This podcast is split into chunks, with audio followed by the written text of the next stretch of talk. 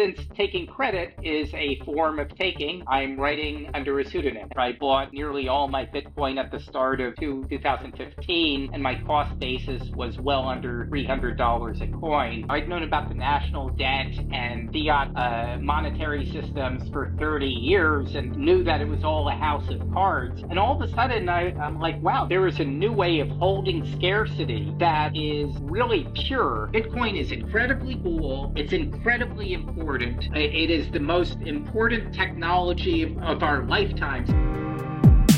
And I should call you, I think, uh, Donald, you said on the website. yeah, yeah, that, that would be fine. Perfect. Or, or Mr. Comply. I don't know. Whatever, any, whatever you prefer. then Mr. Comply, I think uh, that's, uh, that's an amazing name. Then uh, hello, Mr. Comply. well, hello there. I love, by the way, your handle like "do not comply" uh, because it's uh, it goes in this whole thing of self sovereignty of Bitcoin helping us being more free. And you also have like an amazing pin tweet I want to get to because you said like uh, Bitcoin does not fix everything, but it's fixed the foundation of everything. Um, maybe let's start there. Like, how does Bitcoin help us be more sovereign, be more free, be more in our being, and what can we do beyond being uh, in Bitcoin?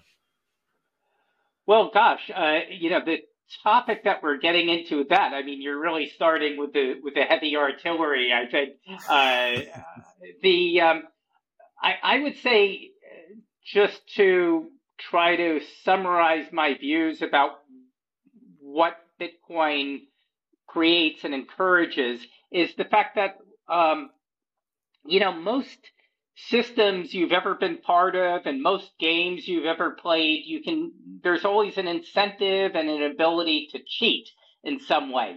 And there just seems to be something intrinsic to Bitcoin where if you play by the by where playing by the rules is the only way to go because you've got uh, such an extraordinary amount of uh, proof of work behind it that uh, there's really no way to jump outside of the constraints of how the system is supposed to work. So, um, you know, I, I I think there's just something about Bitcoin that shines a light on uh, on behavior that is less than virtuous.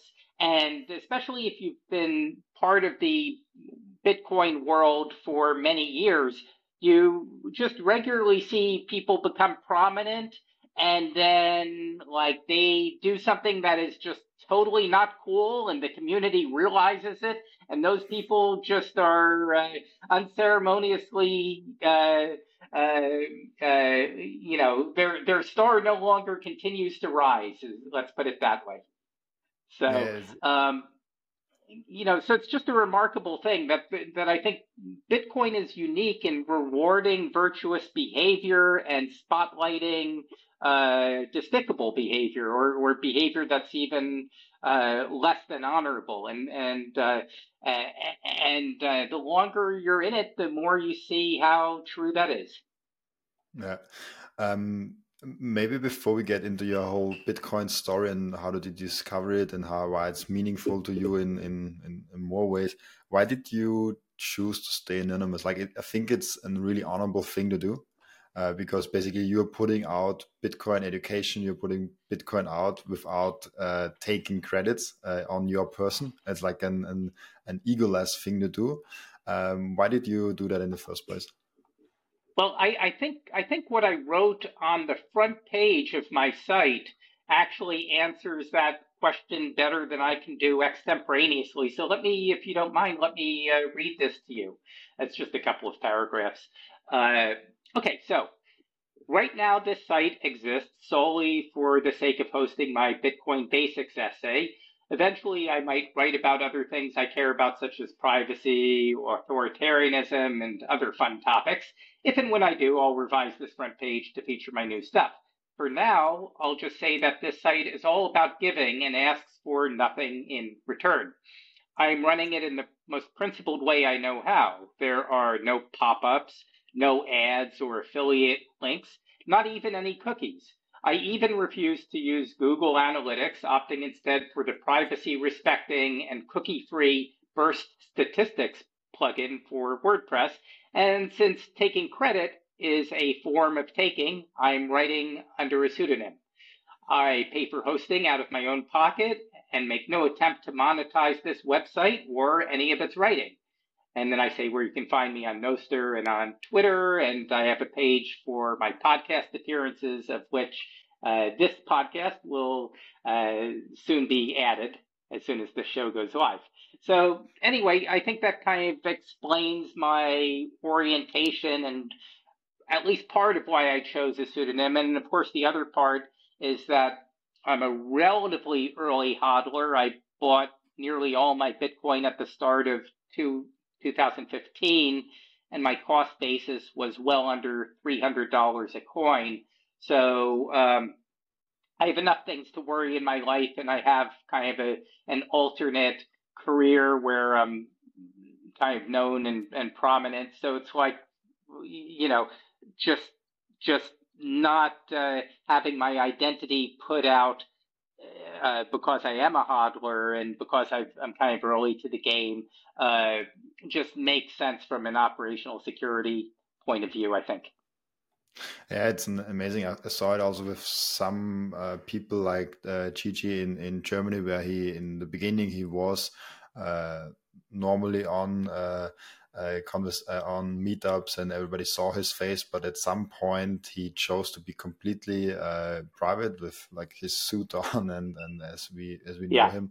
And I think different people choose different paths. Like um, what, what like for for example, what can everybody do to like improve privacy? Uh, like, in how much privacy is is is enough for like the, the the the person that maybe does not who wants to get out there?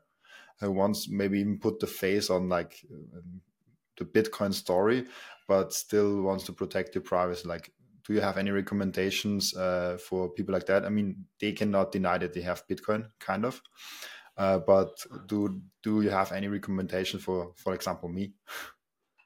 Uh, in in terms of establishing a little more privacy, yes. Uh, while while having your actual name out there, not not really, because I think once once your you know once your name is out there, it's uh, you kind of have to go to some uh, extreme lengths to to lock things down.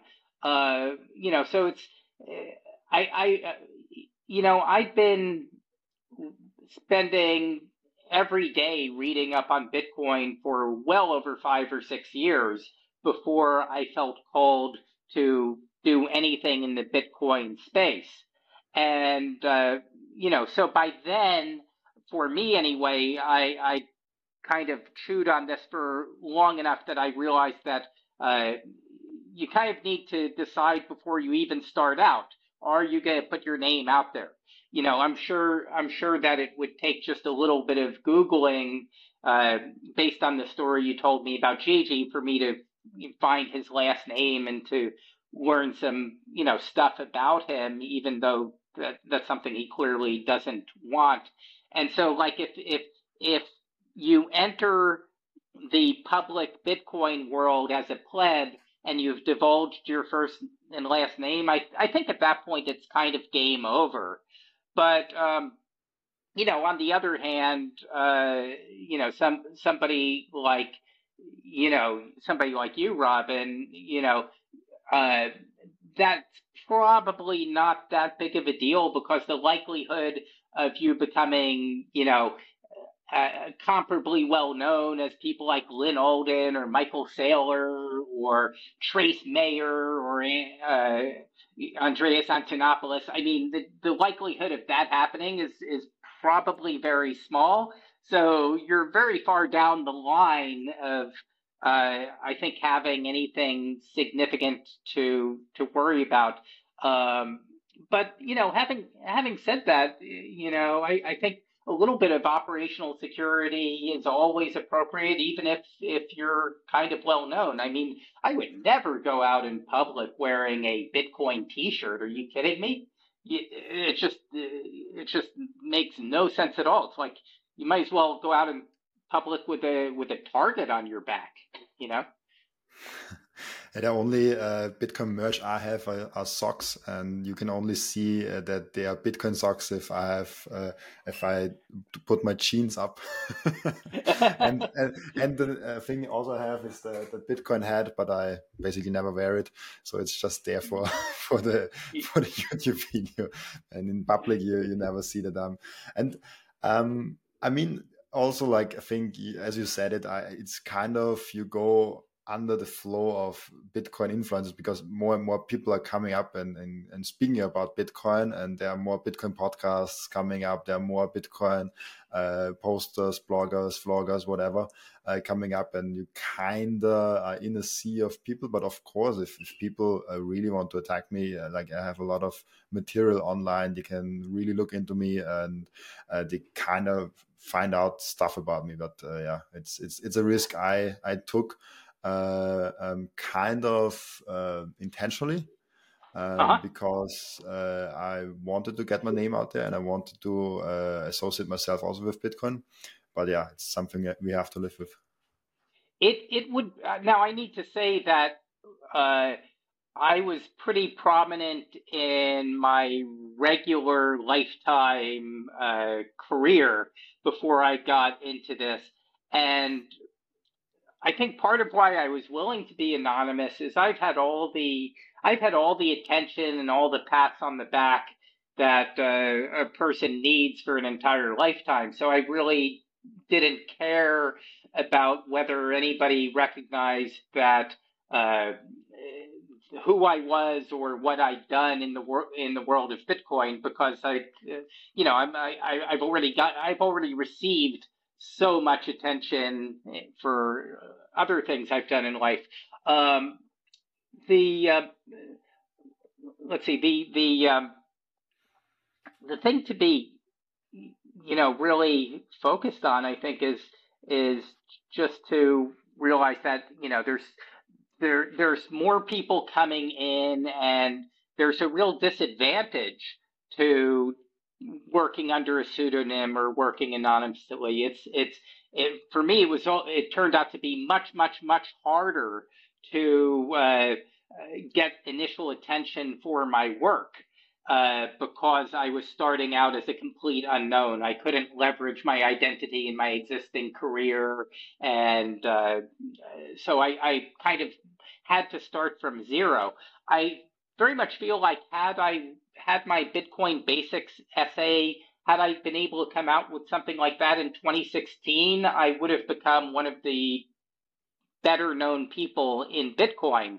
But the fact that I came out with it in 2023 uh, and did it under a pseudonym, it has taken me an enormous amount of work to get a relatively small amount of attention. Even now, um, only about 4,000 people have read the piece. And if it weren't for, uh, if it weren't for Gigi, who was the first person to tweet about it, if it weren't for John Vallis, who was the first person to have me on a podcast, if it uh, weren't for the uh, Swan Bitcoin post uh, people uh, featuring me in their daily newsletter, if it weren't for those things, um, eh, the that piece would have just been dead and died on the vine. So um, um, I I am it it it worked out uh, fine for me, you know, to have done this under a pseudonym, but it took a whole lot of extra work uh, to get this piece to have any attention. Uh, I'm really delighted though that uh, even though it's only had about 4,000 views, it seems to have inspired a lot of passionate uh, response. I mean, to the point that it has uh, people have felt called to translate it into Spanish and into Italian and uh, uh, and into French. So it's now in four languages uh, and that's without my even trying to make that happen. People just went out and did this because they felt like, uh, um, you know, the coverage for a Bitcoin introduction in those languages was insufficient, and so they felt called to uh, to translate my piece, which was really an immensely rewarding thing to have happened.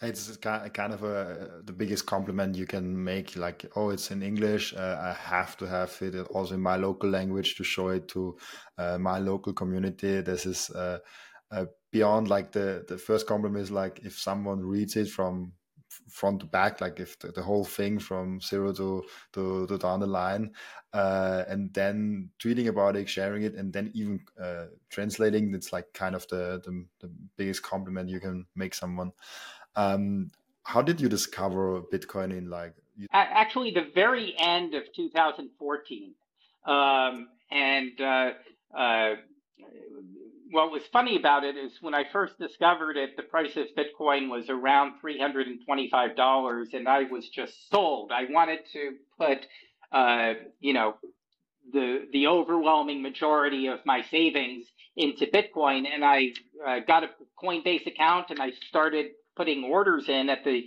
at the end of 2014. And what was really funny was that um, I, I put in this five thousand dollar order, you know, for uh, gosh, 15, thirteen or fourteen coins, whatever, and and um, I put the order in, and I'm like, okay, now I'm gonna own, you know, 14 Bitcoin. And I was like very excited.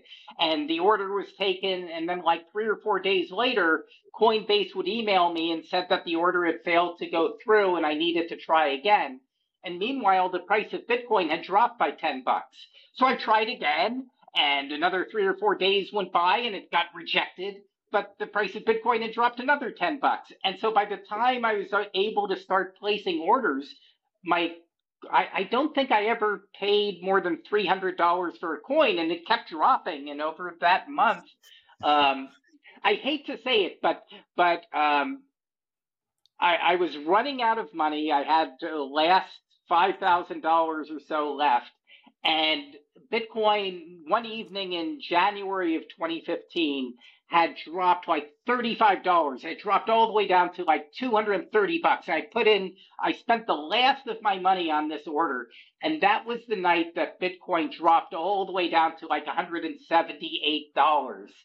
And by the time it was down there, I had already placed my order and I was out of money. I could have gotten a few more coins uh, for the same amount of money had I only uh, you know, had I only timed things perfectly. But I, I actually bought Bitcoin on the day where it went to like, I think it was a multi year low by that point. And then very quickly it, it, it floundered back up. And then it stayed in the 220s for an entire year. Like it just was, it, all of 2015, if you look at the chart, it essentially stayed between 220 and 230 dollars, which was like 40 dollars less than my cost basis. So I was underwater with Bitcoin for an entire year. And I remember during that time, I met some guy who had bought in at $800 a coin and he was totally bumming. Uh, I don't know what, uh, I, I only met him, so I don't know if he had the fortitude to hold on. But um, I was underwater for well over a year. Um, but I knew what I had, and I really didn't care that I was underwater because, as far as I was concerned, um, Bitcoin was either going to fail and go to zero, or it was going to go to 10,000. Like 10,000 was like the city on a hill at that point. That was like the idea that Bitcoin could be $10,000. Like I was convinced that it could be, but I think that was as big as most people at that time could dare to could dare to dream. Um, anyhow, you asked me how I got into it, and I had been staying in uh, uh, I have, I have an old friend who who's divorced and who lives in Hawaii, and at the time she had a couple of uh, pre-adolescent children, and her kids were uh, uh, with their dad in California, and so she had her child's bedroom free. And uh, so I, I said, hey, I really want to come back to Hawaii. I'd lived there for a while, so we worked out a deal that I'd pay her rent for a couple of months and and sleep in sleep in her kid's room. And um, so one day I was uh, I was just in the mood to I was hanging out. I was like, it's the middle of the afternoon. I'm slacking off, and I was in the mood to listen to podcasts, and this was like uh, Joe Rogan had was by then one of the biggest podcasters, but he hadn't quite reached that you know uh, enorm enormity the the uh, you know the kind of fame he has today. But he was well known, and I I liked his show. I'd been listening to it from the beginning, and um, I want to. I, I decided I'd listen to a Rogan podcast, and it had been a, a couple of months, so there are at least twelve episodes that he'd done since the last time I listened.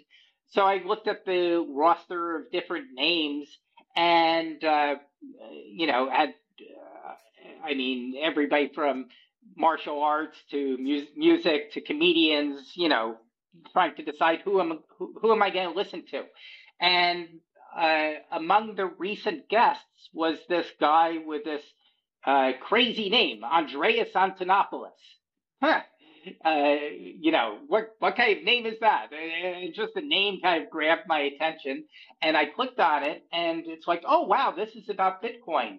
And I had known about Bitcoin for a few years by that point, because uh, I'd been reading Slashdot in 2012, 2013. I definitely thought it was kind of a, a beanie baby novelty kind of thing, and I could, uh, I, I could see that it had the potential to get hot, and I had r- loosely followed it to a thousand bucks, and then was really happy when it crashed because I figured maybe at some point I'll buy in.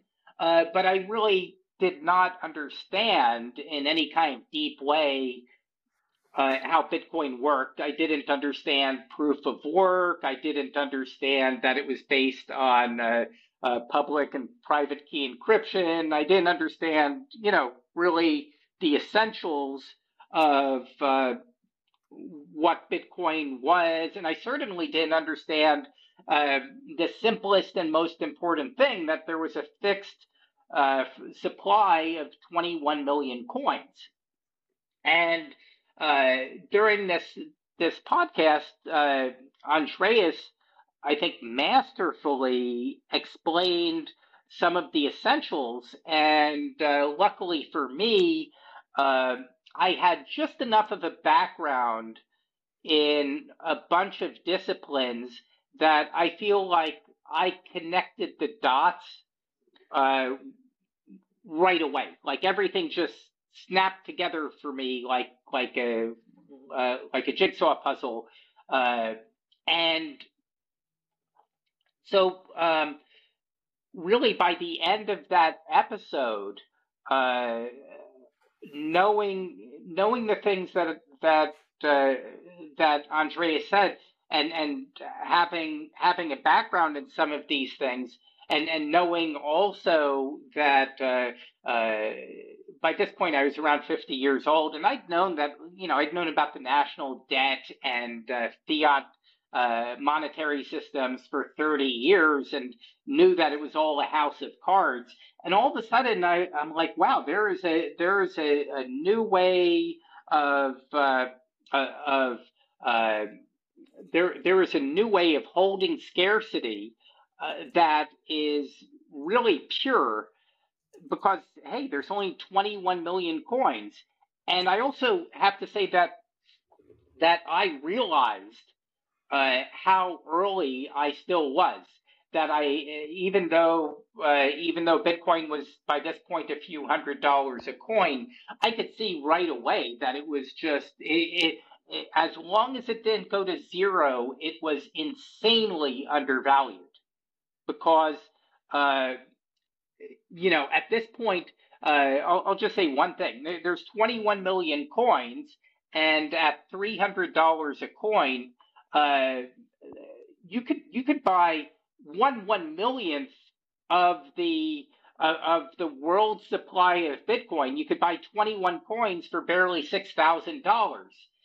Whereas at the time, I think I think gold was like fifteen hundred dollars or something, and there's six billion pieces of gold, or, or there's six billion ounces of gold above ground gold. So it's roughly one ounce per person around the world. So if you just do a comparison, uh, you, you know, you could buy one one millionth the supply of Bitcoin for for barely four ounces of gold. It was just like, are you kidding me? Like, like how can Bitcoin be three hundred dollars when when there's only 21 million pieces of this, whereas a whereas an ounce of gold and there's seven billion pieces of gold is fifteen hundred dollars. Like I could see right away that it was just a matter of time that Bitcoin would be worth vastly more than an ounce of gold as long as it survived.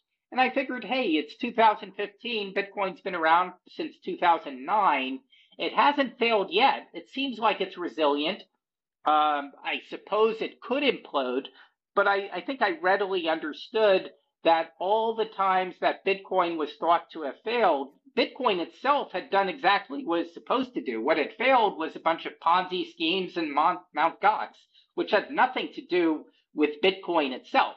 And I think I think that you know things like that that were pitfalls to other people understanding Bitcoin. I I just had enough background of cryptography, of game theory, of economics, and uh, just sort of critical thinking and common sense to just see through uh, a bunch of the most common objections. And as I said, I think that uh, Andreas offered such a masterful introduction to the topic that uh, I, I kind of knew my way around uh, enough to to make a to make a relatively informed decision that hey, this is where I want to put the bulk of my assets. And so, really, I, I, I did a few more days of research after that podcast. Listened to another one he had done earlier with Rogan, and by that point, I was uh, uh, by that point I was getting getting a, an account with uh, Coinbase and getting started uh, uh, uh, moving my savings out of dollars and into Bitcoin. It's fascinating because you said that you have like an backgrounds in like uh, in all those things that you need to understand Bitcoin, and you all also have been like 50 years old when you went into Bitcoin. How did you protect your savings before Bitcoin? Did you had a strategy before Bitcoin to uh, counter the fiat monetary system and inflation? Did you wear in gold? Did you wear in stocks? What did you do before Bitcoin? Uh, you know, the work that I've chosen to do in my life is has never been lucrative. Uh, for a while, I was a tech writer, but I just uh, I, I've just tried to do things in the world that I thought would make a difference. So there's um, to this day, uh, I have only there's only been one year that I made more than fifty thousand dollars.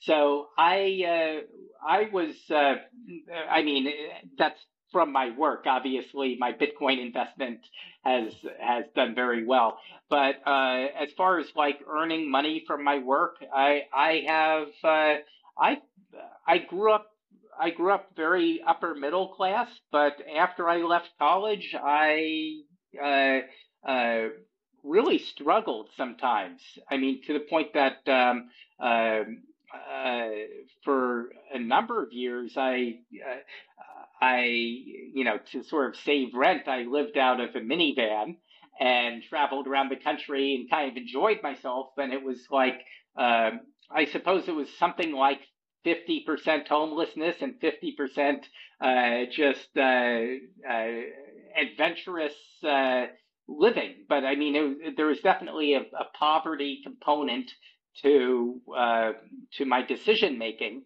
and um, so uh, I had done very well with my stock investments. Uh, I mean, so I'd been able to accumulate, uh, you know, tens of thousands of dollars, but that's that's not a heck of a lot of money when you're 50 years old. Uh, and uh, I just, I think at the time I felt like, uh, I felt like this was, Bitcoin was either going to go to zero or it would be uh, a, a 50 or 100 to 1 return. and I thought the odds were that it was not going to fail. So uh, it just seemed to me like um, I won't say I YOLO'd into it. Uh, you know, you only live once, whatever. I sort of did, and I sort of didn't. I, I because I I thought that it was uh, you know, Vijay Vijay has this uh, in the bullish case for Bitcoin. He he has this wonderful term, an asymmetric bet. And long before I discovered Bitcoin and and heard that wonderful phrase, uh, or, or, or, I'm I'm sorry, long before I discovered his work and heard that wonderful phrase, an asymmetric bet. I may not have known the phrase, but I recognized right away that it was an asymmetric bet. That um, you know, this was something that if it, as long as it didn't fail, there would be at least a 50 to 1 payoff. And so, given that that was the case, I, I figured, okay, well, I'm gonna, I'm gonna just put what I have into this. And I saw the logic of it, and I, uh, whether it went up 50% or down 50%, I didn't care. I was gonna hodl this thing and I was going to ride this thing either to zero or uh, or you know to the moon. And um, to this day, uh, and it's now been uh, it's now been seven years.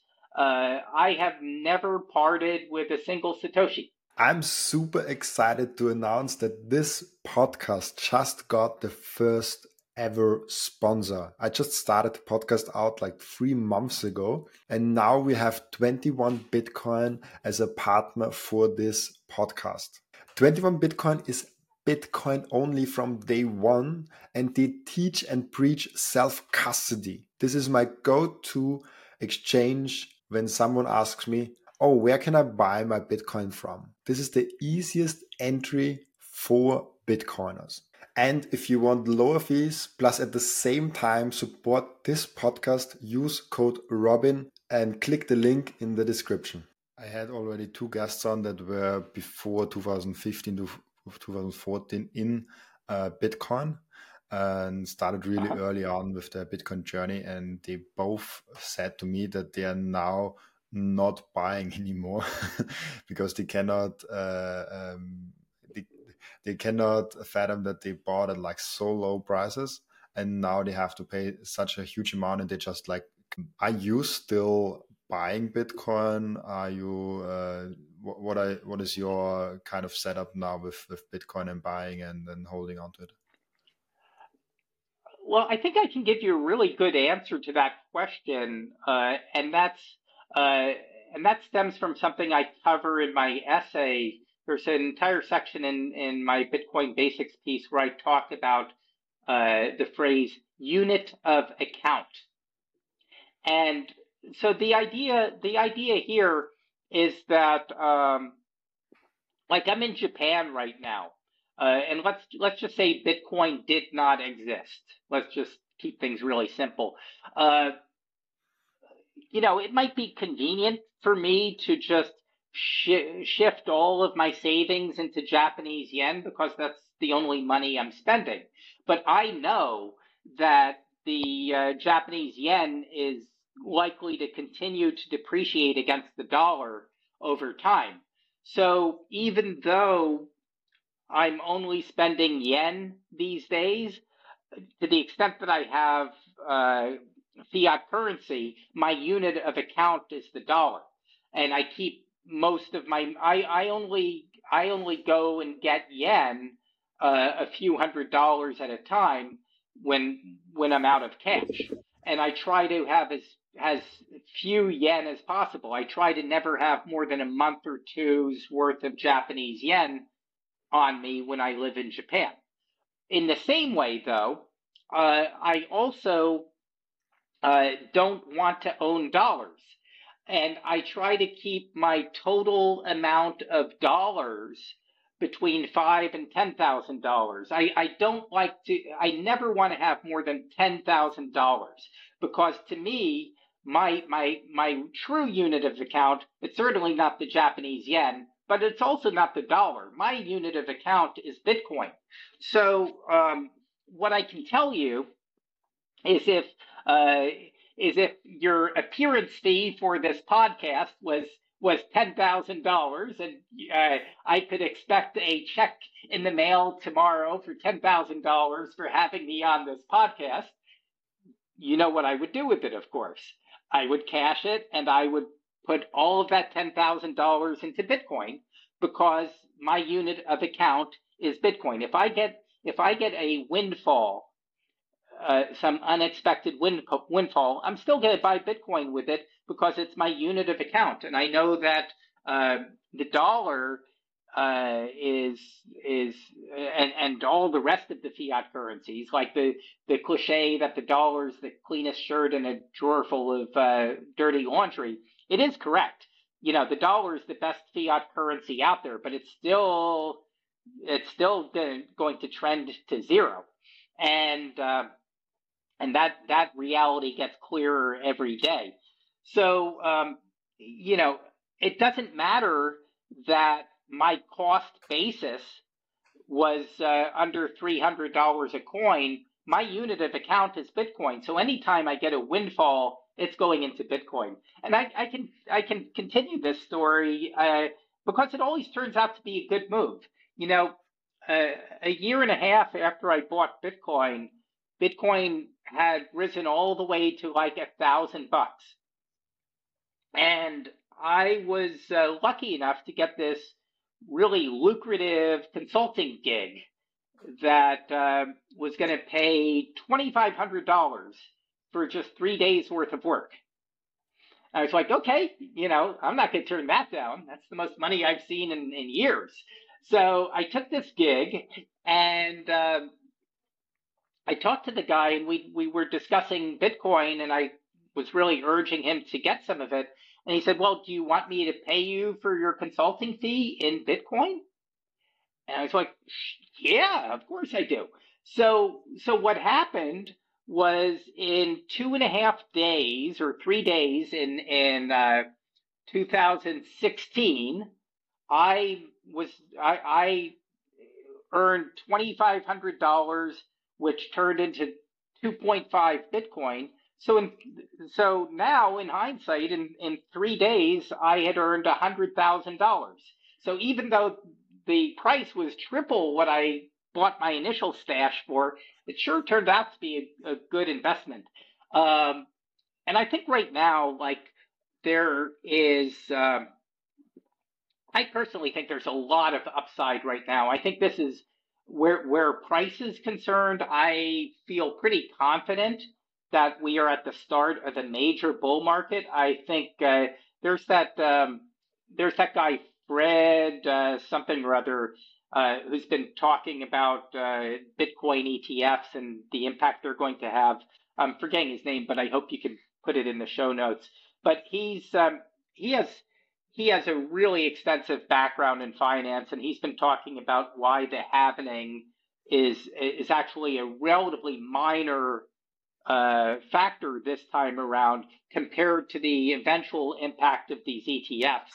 And uh, I think we're at a, a point where there is uh, tremendous upside. And I, it seems like a lot of the conventional wisdom out there is that we're going to see $100,000 Bitcoin in the next year or so. And I don't like, I, I don't really make price predictions, but uh, that, I, I think we're, I, I think we're on the brink of a really big run up. I mean, the only prediction that I really make, and, and certainly the only one I made in my essay, is that you know, price is set on the margins, and we are going to have a supply shock with Bitcoin. And I think the ETF, and I think um, a supply shock is a lot like drinking a milkshake. You know, you're you're sitting there with your straw and you're contentedly sipping away, and every every sip, you know, it, it feels the same, it tastes the same, and you're sipping away, and then all of a sudden you take one more sip and it's gone it's gone. Your your milkshake has suddenly run out. And I think that we're going to see that with Bitcoin, where where um, all the trading deviants have gotten rid of the last of their coins, and there's just going to be there's always going to be Bitcoin available for sale, but there's not going to be anybody to speak of selling entire coins at anything like a reasonable price. And I think that um, when the supply shock hits, we're we're to we I, I I felt this for years that we're to see a, a, a ten thousand dollar day, a ten thousand dollar candle, where where in one day the price of Bitcoin goes up a hundred or, or 10, 10 grand, and uh, yeah, I would. Uh, uh, if any of my close friends would like to bet a bottle of expensive scotch on that happening in the next five years, I I would take that bet. So um, you know, I think a supply shock is coming. I think that it's really important that people think about unit of account and to choose your unit of account consciously instead of just making it whatever currency is uh, is used in the country you were born in. I think that's a crazy way to decide your unit of account. You should that should be your decision, not not based on where you were born. Uh, so yeah, I hope I hope that's uh, I'm I'm kind of rambling a bit over several topics, but uh, I hope this is responsive to some of what you're asking. Yeah, that's uh, that's amazing, and, and, it covers so many topics. And you you also mentioned the Bitcoin Basics articles, and this was basically the, the start of me contacting you to, to be on the podcast because I, I like the the article a lot, and um, you probably also uh, orange pilled uh, a lot of people along the way, or at least you talked with uh, a lot of, of uh, people along the way. What is for you like the most effective way to explain someone Bitcoin? Like how how uh, how does it make click for people the fastest, or what what do you have as an an, an experience or in orange pilling people? Okay, so so I think I'm going to give you an unusual response to this question, and that is that um, well, it depends on your level of expertise. Like um, I, I think you know somebody like uh, Andreas Antonopoulos, somebody like Preston Pysh, Uh, somebody like Marty Bent uh, could, if they were sitting next to somebody on an airplane and had a couple of hours to just do a back and forth, they could get into any topic that the person brought up and just give a personalized introduction.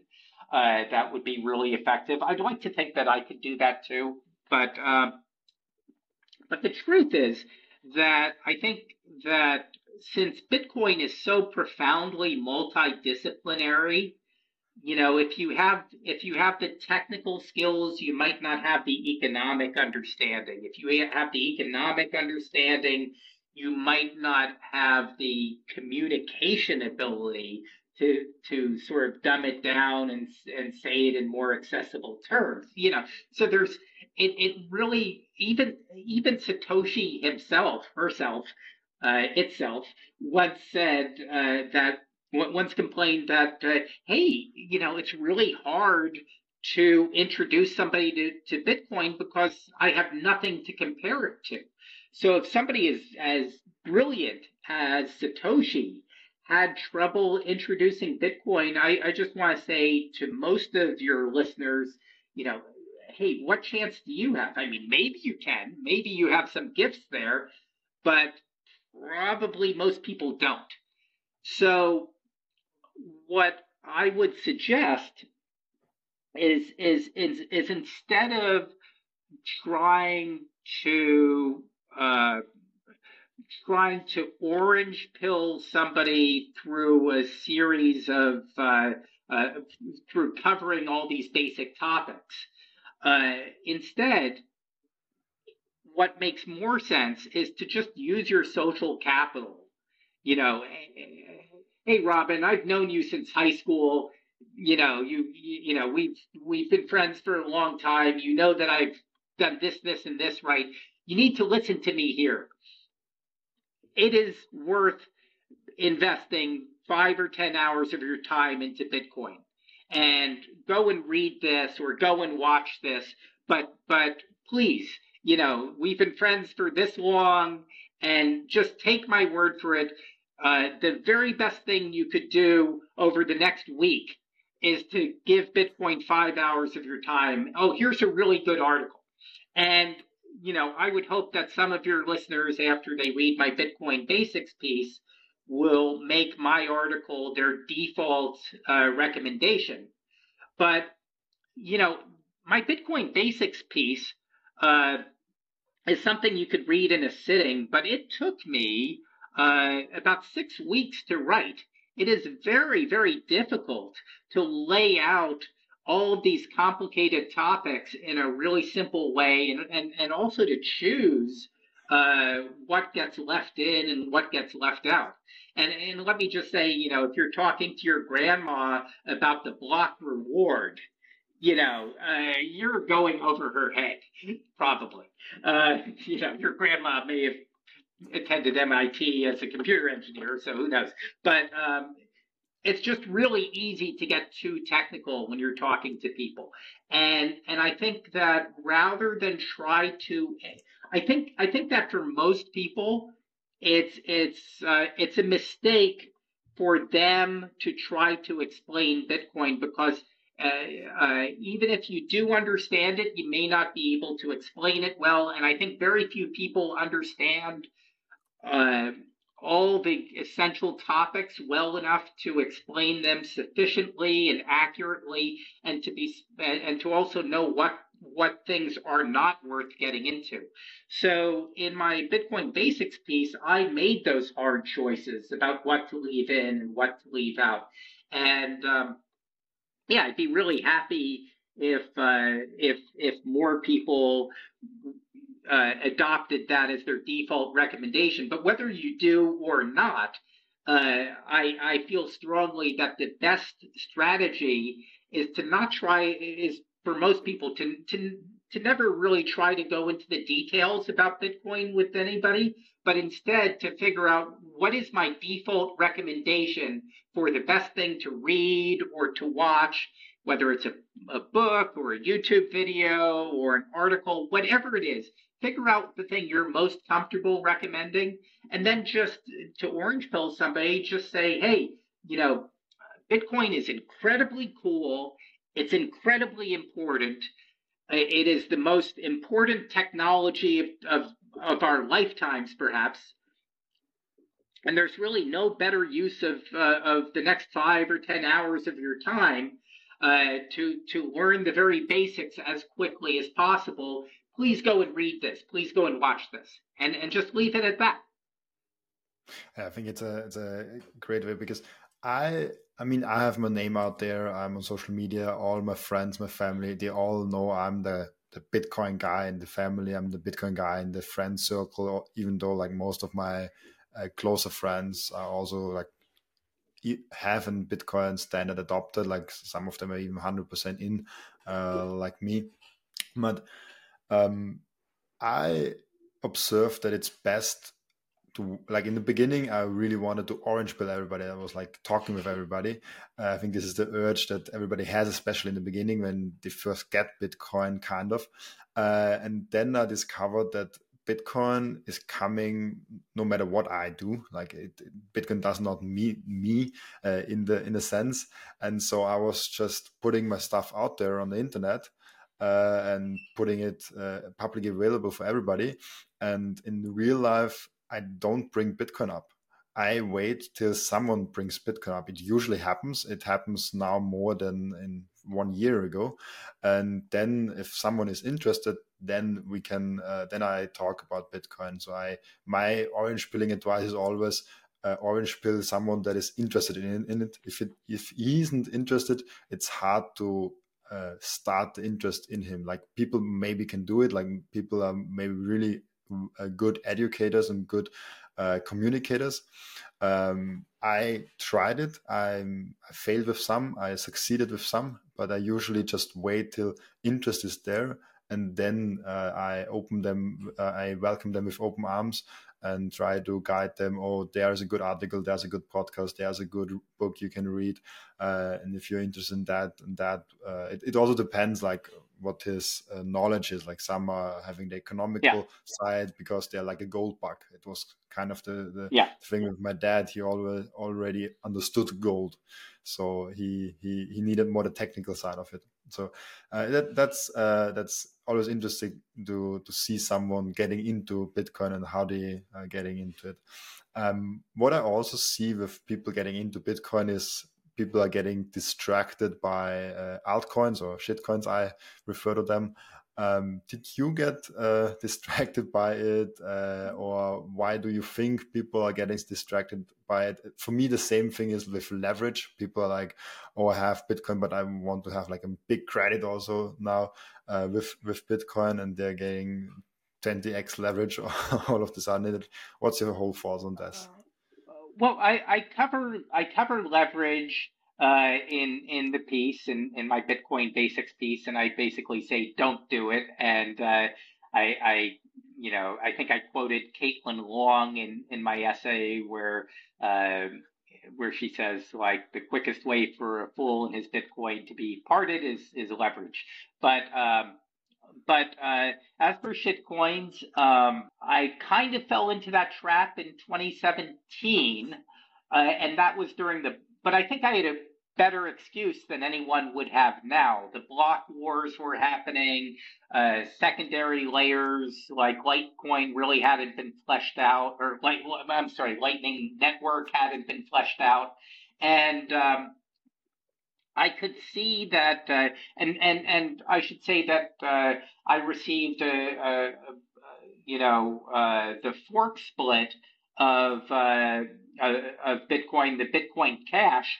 Like this was something everybody received uh, when when Bitcoin Cash came out, and to me, this was like this really unwanted distraction because I wasn't sure which of the forks would win, and I I was like, it just seemed like it was just kind of felt like, uh, from what I could determine, Roger Ver was uh, was uh, not very bright and not and, and he didn't strike me as terribly ethical. And suddenly I had this coin that he and his uh, cronies had created that I didn't want, but I was afraid to sell because maybe it, it wins out over Bitcoin.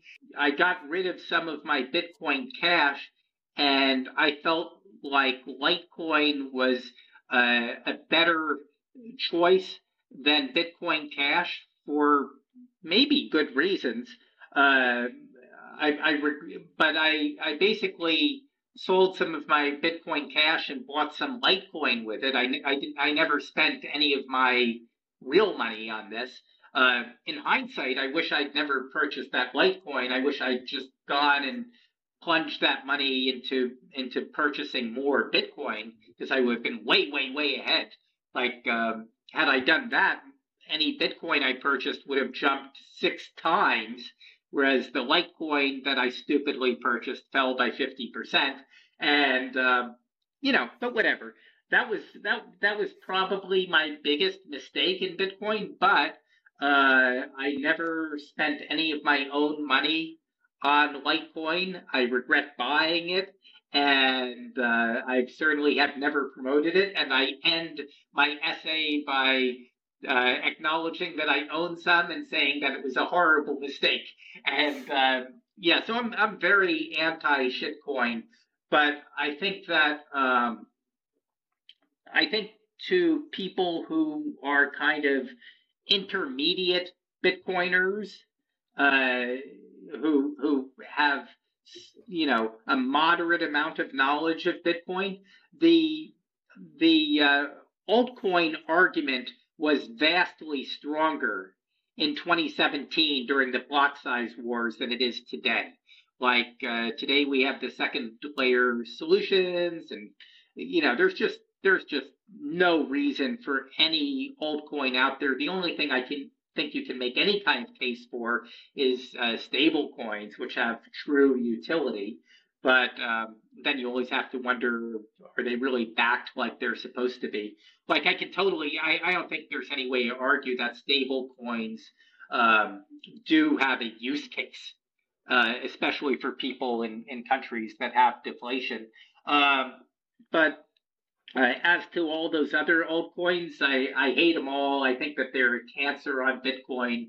And uh, one of my greatest joys over the past year has been looking at the 12 month Bitcoin versus Ethereum chart and just watching Ethereum grind ever lower uh, as uh, Vitalik and his uh, cronies try to come up with some shiny new use case for this uh, coin that's in free fall. Um, you know, like as I said, as we said at the start of the show, you know, Bitcoin really points out the people who lack a moral compass, and uh, you know, nobody lacks a moral compass more so than the people who've pre-mined shitcoins and are promoting them to enrich themselves. Uh, so I love to see those people fail. it's a it's a, beautiful way to to to say it. Um, for me, I also went into altcoins, and uh, for me was the the block size war really important also in Bitcoin histories, uh, and in the whole uh, progress of Bitcoin becoming more um, resilient also. Uh, how was how important uh, do you think was the the block size war in, in the Bitcoin history, and how did it uh, like guided Bitcoin through the to the resilient thing it is is now, or was it resilient also before, but it, it just was kind of a thing that it has had to prove? I think I think the, the I mean, so I, I I know that there's one prominent book uh, that's devoted to the block size wars that's supposed to be excellent. I forget the, the title of the book, and I even forget the person who wrote it. But uh, no doubt that, the, I mean, this is not my area of expertise by a long shot. I, I don't know as much about the block size war as I should because I, I don't I don't understand the technical underpinnings of Bitcoin as deeply as I should.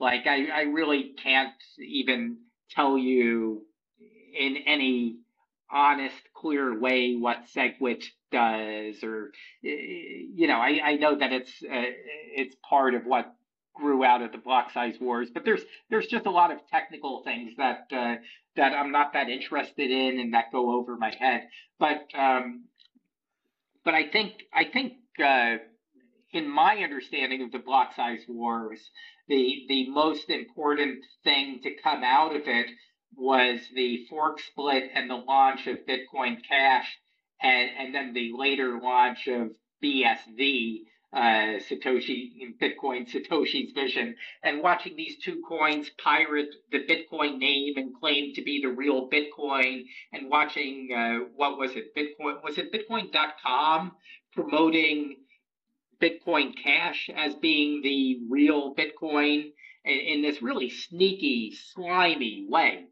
I, I forget if it was bitcoin.org or bitcoin.com, but you know, there there was just what was done on one of those sites was just beyond the pale in terms of lacking integrity. Uh, basically, tricking in people into thinking that uh, Bitcoin Cash, Bcash, was the real Bitcoin. But I think I think that that was um, that that was the um, in some ways the great attack on Bitcoin in terms of what we could ever uh, hope to see in terms of a fork split and, and so forth. And just watching what happened both to Bcash and to BSV over the next several years. I mean, there was a time, I think, I you know, I think there was a week where Bcash was was selling for about half the price of Bitcoin.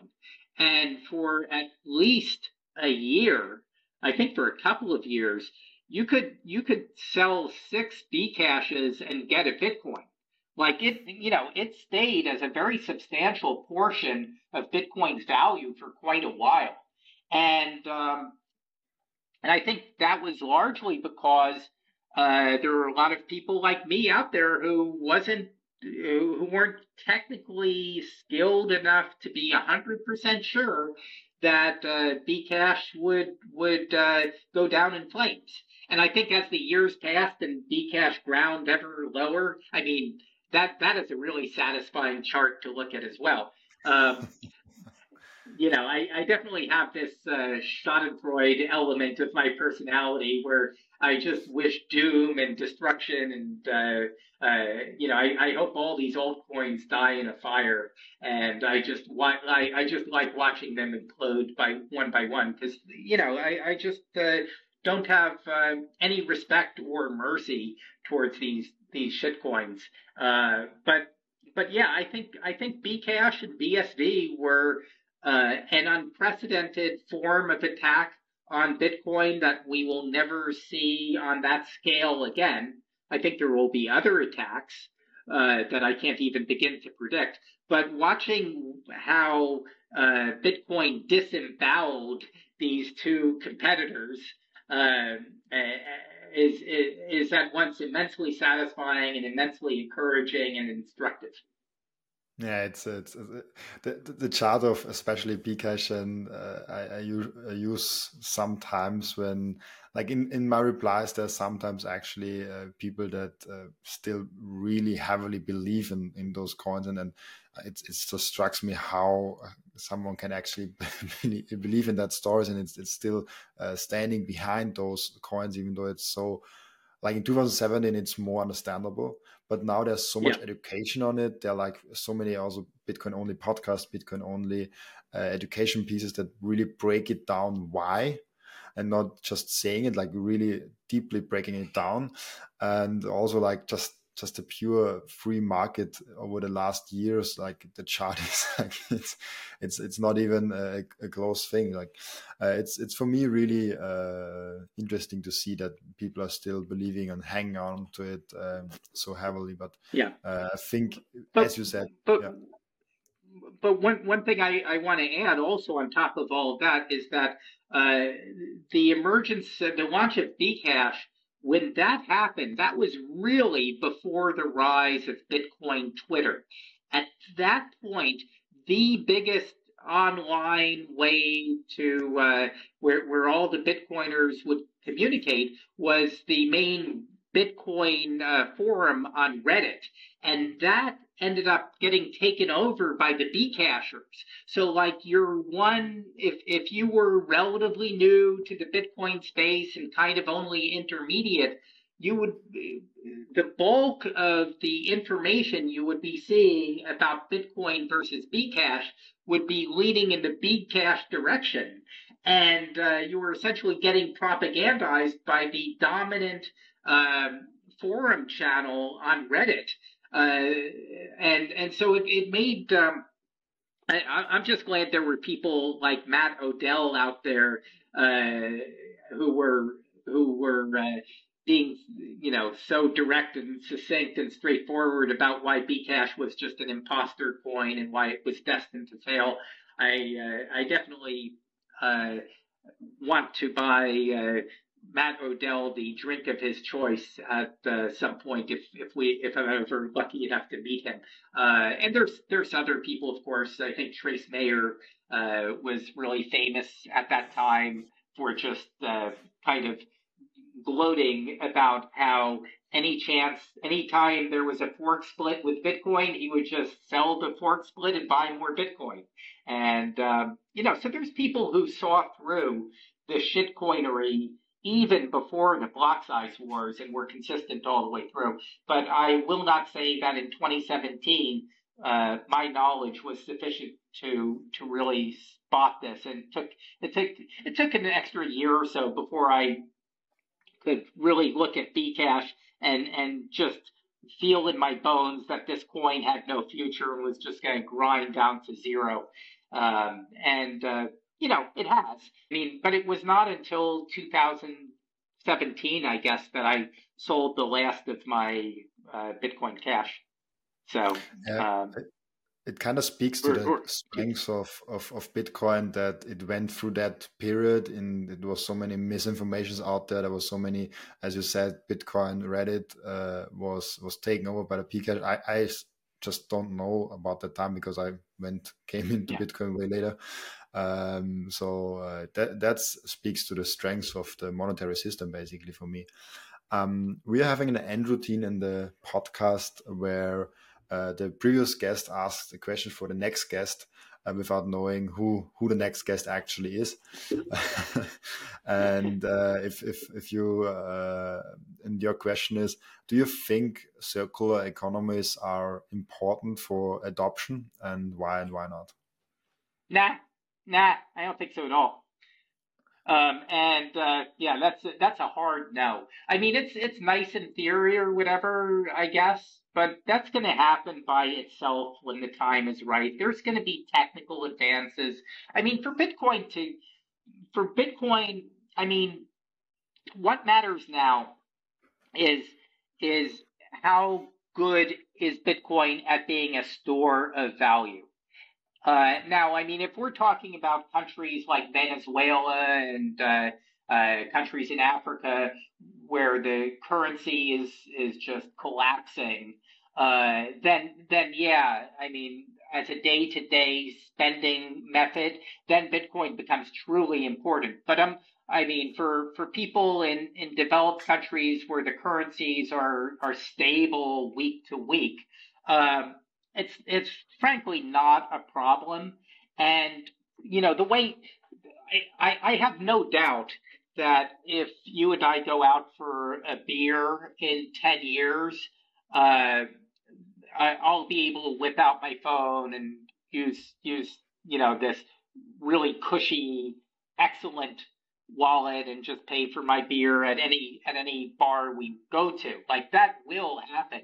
But I think uh, you know, the thing that I see happening is that at some point, like Apple uses, uh, Apple introduces like its own Bitcoin wallet with some kind of secure element built into this in a way that you know grandma can use. And and you know bitcoin at that point is going to have its hotmail and aol CD moment. I, I think you may be too young to remember when the internet really took off in the late 1990s, uh, but it all happened one year. And that was uh, like AOL, America Online, got really huge out of nowhere. And this was like when people subscribed to magazines. And uh, this one year, anytime a magazine came in the mail, there'd be a CD in it and and this CD-ROM was to get you onto AOL, to get you onto America Online, and and so like all like these discs were everywhere. AOL just blanketed the country, and everybody had at least five AOL discs. You couldn't, you know, every time you turned around, you'd have a new AOL disc in in, in your latest magazine or whatever, and um, and, and so like the on ramp to, and, and granted, it was shitty dial up uh, internet or whatever, but you were on the internet and AOL got you on and you were using a web browser and that's, you know, everything was, uh, you know, uh, something that your grandmother could do and get on the internet. And then, and then about a year or two later, um, you know, Hotmail came out and this was before it got purchased by Microsoft. And for the first time, somebody just using a standard web browser could get a free email address. They didn't have to log into Unix and fire up uh, Pine, uh, you know, the Pine uh, client or uh, through the command line interface. They could just open up a web page, you know, go to hotmail.com and uh, have their free email account and uh, yeah, I mean, Gmail turned out to be 10 times better eventually, but it, Hotmail was the first web-based email solution that was good enough.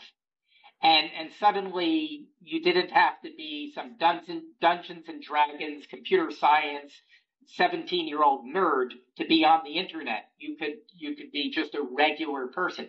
And I, I and I think that in terms of your ability to walk around with a couple hundred dollars worth of Bitcoin on your phone. Uh, I mean, I, I, I know there's wallets that can do that now, and I, I know it can be done. But I think that Bitcoin is going to have like a Hotmail moment, an AOL moment, where Apple, like its biggest introduction for the iPhone in 2020X is is that it's going to be a Bitcoin enabled iPhone that is that inspires the same kind of confidence as a as a Coldcard uh, because of breakthroughs in security and ease of use. And at that point, we can talk about circular economies and so forth. But for now, it's like much much more important than circular economy. Regular people to lock down some of their net worth into Bitcoin and to start thinking of Bitcoin as their unit of account, that's getting easier by the day. And, and every month, more and more people are shifting away from their fiat currency to Bitcoin as their unit of account. And, and does it really matter whether the next beer that I buy you, I'm I'm paying Bitcoin for it. If both of us have 85% of our wealth stored in Bitcoin, who cares about, you know, the the other 5% of currency or whatever? Who cares about how we're making payments? I, I mean, I'm not dismissing it totally, but I'm saying that it's a problem that will solve itself. So it's it's just coming eventually, and we don't have to force it on. That's uh, that's uh, I think a, a, really good way uh, on on looking at it. Um, where can uh, people, if they want to get in touch with you, uh, best find you? And yeah, where can people get in touch with you? Uh, the, the best thing is just the front page of my website. It has links to my article, to my Twitter account, to my email address. And my website is D as in Donald, N as in Nottingham, comply, dncomply.com.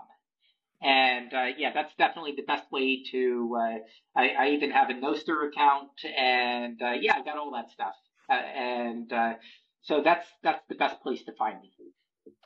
Thank you for being on. Sure thing. Were you going to ask me a question for your next guest? Have you forgotten that? yeah. I will ask you, uh, but usually I do it after the podcast ah, okay, okay, good. Okay, that takes some of the pressure off of me. Uh, you yeah. just said that you do that, so I, I wanted to make sure you hadn't forgotten. So, uh, well, well, very cool. I've really enjoyed our conversation, Robin.